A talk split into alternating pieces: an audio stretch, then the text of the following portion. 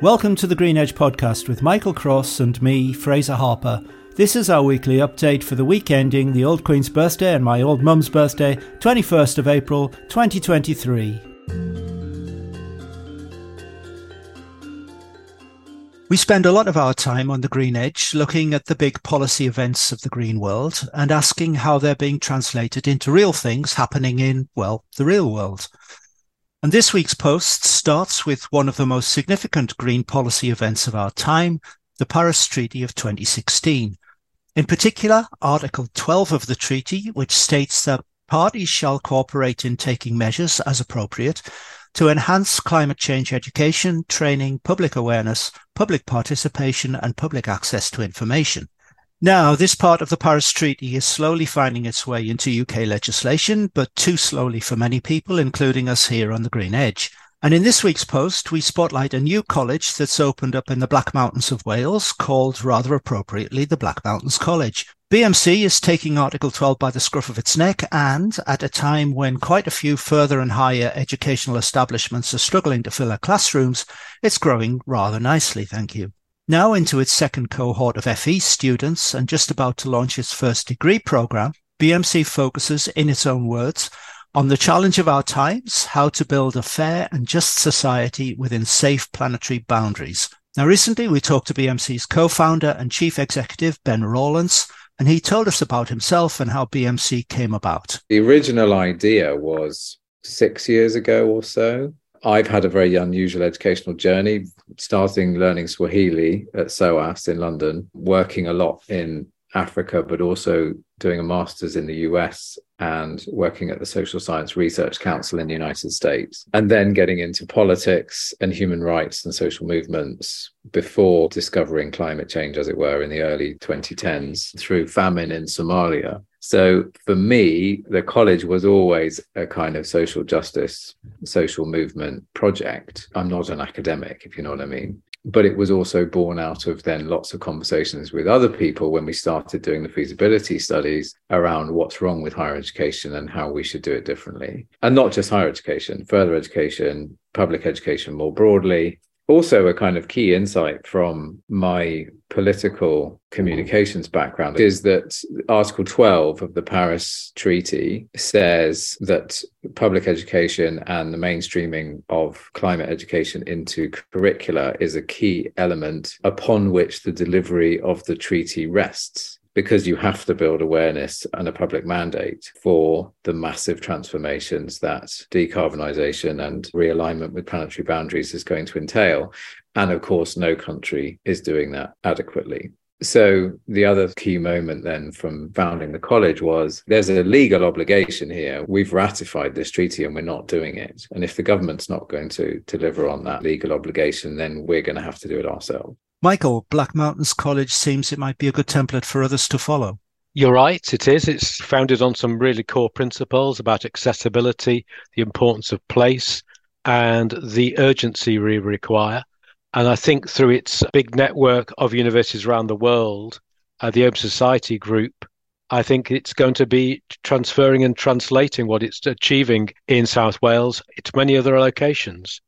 And it's fascinating that we bumped into them only yesterday again at an Edge Foundation conference where they were aligned with both Sunderland University and Anglia Ruskin around providing real practical professional training and education very relevant for today's problems. And we talked to Sarah Strachan of Anglia Ruskin quite recently, didn't we? We did. Now, as we talked to Ben, we drew comparisons with the London Interdisciplinary School, which teaches using a problem centric approach. And as we said in last week's podcast, is just about to start a new climate and biodiversity action short course but Ben was keen to point out that BMC is very much mission aligned to the climate challenge. At the moment, we only offer one degree program. We're not a university with a faculty of engineering and a faculty of arts and blah, blah, blah. We are a one mission aligned institution that is focused on the climate as an overarching problem because it's not a subject, as I'm sure you appreciate. It's a new era in human history and not just human history, too. It's a new era in planetary history and it changes everything. It changes changes the way that we look at all these different bodies of knowledge. It even changes how we think about and categorize knowledge. It starts even higher upstream, if you like. It's an ontological problem. And the way that we've understood knowledge ever since the Enlightenment and the whole structure of thinking around subjects is something that has contributed to the problem. That's why there's so much to learn from indigenous practices and indigenous ways of knowing along with the interdisciplinary focus. So it's way beyond a sort of traditional interdisciplinary program if you like. It's a lot more radical than that which brings with it all sorts of challenges as well in terms of how we teach and the sort of expectations of what people think they're coming to learn when they go to university. And our usual reminder that you can find this week's post on greenedge.substack.com and you can also find this podcast on all the major streaming platforms including apple google and Amazon.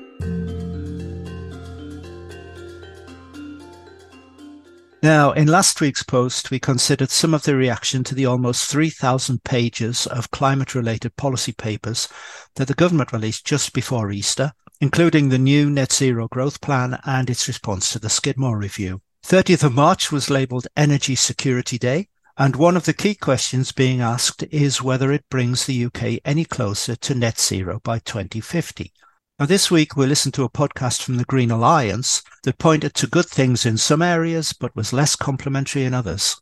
Michael. Oh, I thought it was an excellent listen. It's only 25 minutes or so long, but it goes through at a fair canter the highlights and lowlights and the positive areas around transport, around heat pumps, sustainable aviation fuels and the like, and works you through the whole policy approach to being adopted by the government walks you through into the DEFRA and the land use area, green finance, the upcoming autumn statement for the UK response to the IRA Act in the USA and the Net Zero Industry Act across Europe, so I thought it is a very, very good and meaty listen and saves you reading 2,880 pages worth of rather turgid government pronouncements. But also, I thought they made one very interesting point is the timing of the release of those announcements during that day, such that they had their good news documents released earlier in the day and their worst good news less good news later in the day. And so it didn't get press coverage the following day.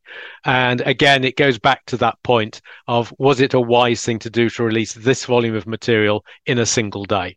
One of the key points for me at the end of the podcast was that the government is really lacking in overall strategy and it needs to do some market research on what America's good at, what the other countries are good at, therefore what we can be good at to actually take advantage of net zero. Yes, it was a good point and the government therefore hopefully will listen to that.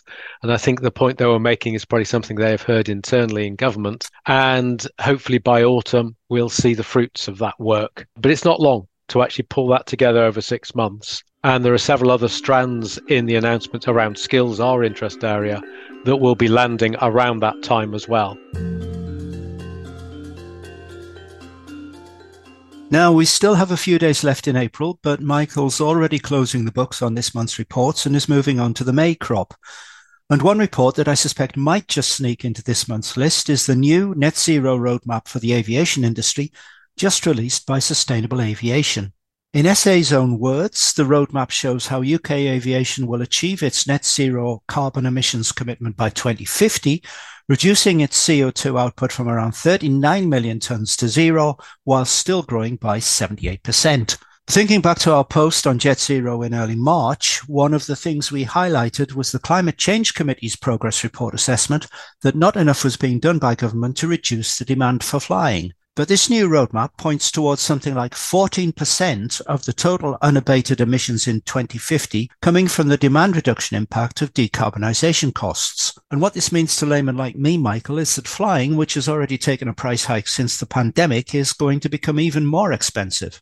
It is. And I think there's been quite a lot of evidence of when you flex price by relatively small amounts demand does drop quite dramatically. Certainly, if you look at the data from EasyJet and from Ryanair. But one of the issues might be fine, I don't fly. So I'll get in my diesel car and drive across France into Italy and even get a ferry across to Greece rather than fly there.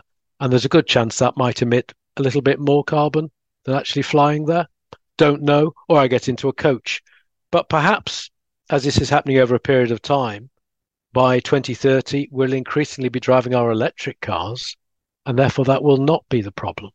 Good example of systems thinking, I think. Or unsystematic systems thinking. Unsystematic systems thinking, indeed. And finally, Michael, you've got some news of a couple of initiatives we've recently been involved in. Yes. Uh, well, last year we helped the Gatsby Foundation with putting together their Technician Make It Happen exhibition at the Science Museum, which covers 100 roles undertaken by technicians. And it's on the first floor and it'll be there for many years to come. Now, that's already received quarter of a million visitors. So we were there last night and it was excellent to see all the technicians who are featured there in person and talking to them. And it's a great example of our future technical workforce in the making. And our second one is the work we did with IEMA to help their Green Careers Hub. And we helped populate their initial uh, website on this for phase one. And we've been helping and correcting some material for phase two. So that's obviously going from strength to strength as well. So it's great to see these two initiatives really contributing to skills and also to net zero. Thank you for listening to this Green Edge podcast. This podcast series accompanies the Green Edge newsletter, to which you can subscribe at greenedge.substack.com. The Green Edge is produced by Blue Mirror Insights.